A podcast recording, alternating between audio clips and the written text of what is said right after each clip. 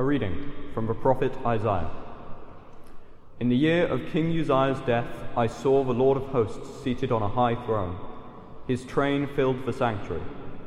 Above him stood seraphs, each one with six wings, and they cried out to each other in this way, Holy, holy, holy is the Lord of hosts. His glory fills the whole earth. The foundations of the threshold shook with the voice of the one who cried out, and the temple was filled with smoke. I said, What a wretched state I am in. I am lost, for I am a man of unclean lips. I live among people of unclean lips, and my eyes have looked at the King, the Lord of hosts.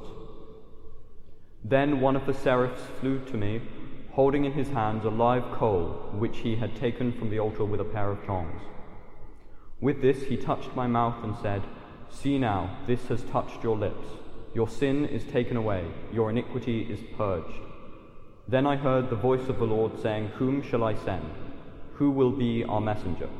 I answered, Here I am, Lord, send me. The word of the Lord.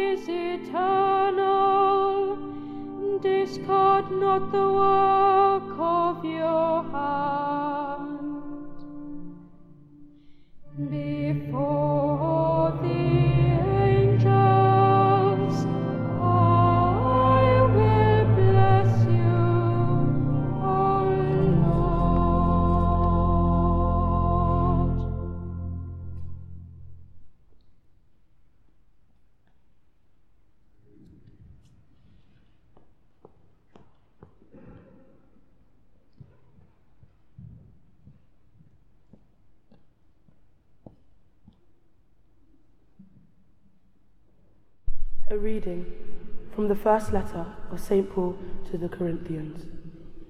Brothers, I want to remind you of the gospel I preached to you, the gospel that you received and in which you are firmly established, because the gospel will save you only if you keep believing exactly what I preached to you. Believing anything else will not lead to anything.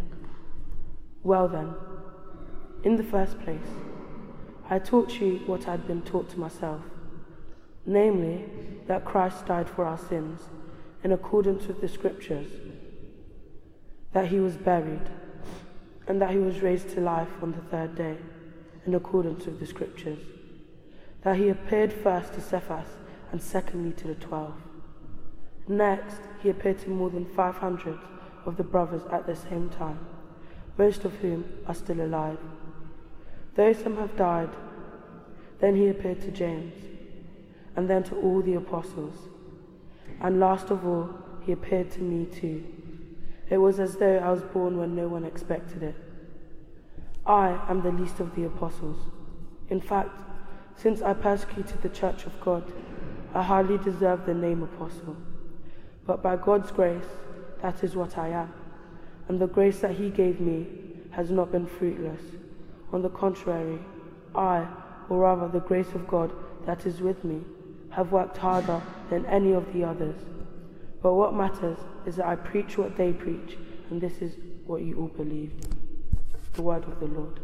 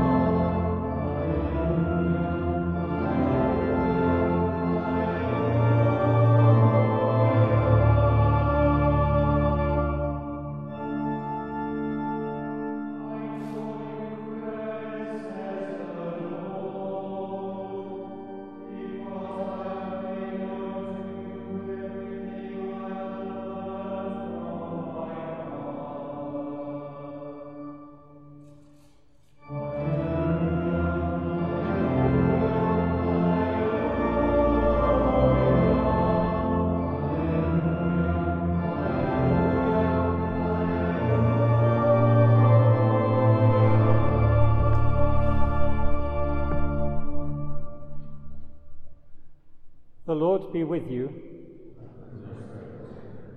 A reading from the Holy Gospel according to Luke.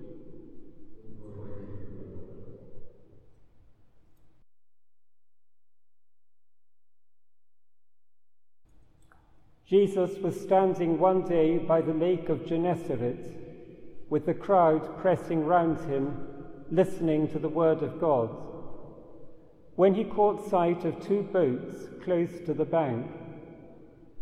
The fishermen had gone out of them and were washing their nets.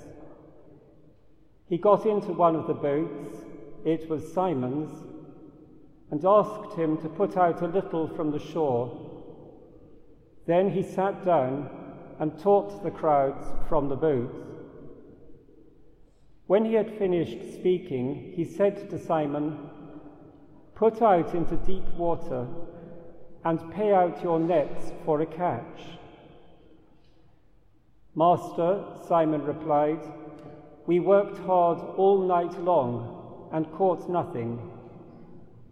But if you say so, I will pay out the nets." And when they had done this, they netted such a huge number of fish that their nets began to tear. So they signalled to their companions in the other boats to come and help them. When these came, they filled the two boats to sinking point. When Simon Peter saw this, he fell at the knees of Jesus, saying, "Leave me, Lord, I am a sinful man." For he and all his companions were completely overcome by the catch they had made.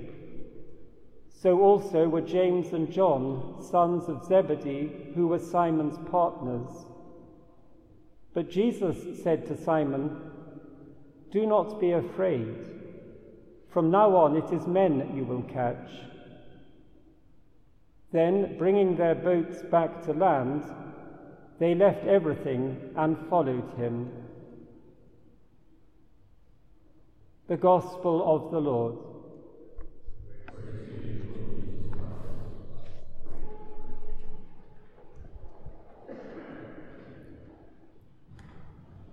In our first reading today, Isaiah gives us his vocation story. He can place the time and the very location very precisely. It was the same year that King Uzziah died, 742 BC, and he was in the Jerusalem temple, where he had the most amazing vision of God himself, of seraphim flying around, and an earthquake to highlight the momentous nature of his experience. He saw that the holiness of God is so overwhelming that even the seraphim cover their faces in his presence. And Isaiah quickly realizes that he doesn't really belong in the presence of the one who is all holy, the Lord of hosts, the Lord of the heavenly armies. But his lips are purified with a burning coal, and his sin is taken away, so that he is free to respond to God's call to be his messenger. For the Christian, the first moment of vocation, of God's individual call, is before birth, at the moment of conception. "For before I formed you in the womb, I knew you," says the Lord to the prophet Jeremiah. God has a plan for us that we can accept or reject. The second moment is the day of our baptism, when we are brought into his holy church and anointed to be priests, prophets and kings in this world, to be God's witnesses in our world. And the third moment is the point when we respond to his specific call to serve him as a priest, a monk or a nun, or as a married or single person in the church. And for Isaiah, in today's reading, this is the third moment, and it is an awesome one, since he has a very clear vision of the God of Israel. And in this vision, the holiness of God is emphasized. "Holy, holy, holy is the Lord of hosts," the same words that we sing at the Sanctus in every Mass. God's holiness really means his total otherness. It indicates a real distance from us in terms of his nature, and yet we see that he still appears to a mere human being in the temple, and 700 years later he would come to the earth as a real human being, as Jesus Christ. God is holy, and his glory fills the whole earth. And there are so many indications of the glory of God in our world. The sheer fact of our existence, that the world is able to exist with the right conditions, being just the right distance from the sun and the moon, with the right amount of oxygen and so on. And then the things that we see around us, the beauty of the sunrise, the sunset, nature, all of these witness to the glory and beauty of the all-holy God that we worship.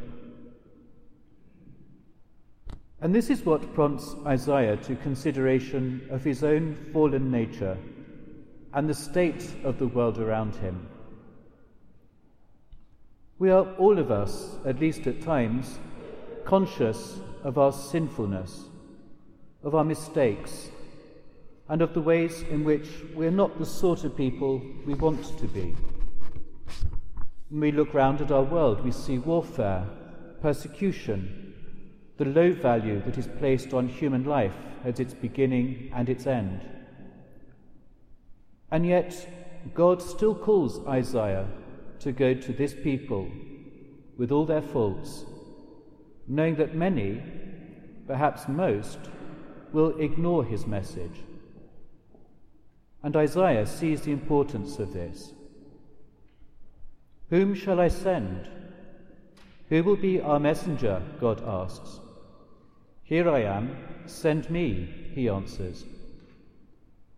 But what is that message?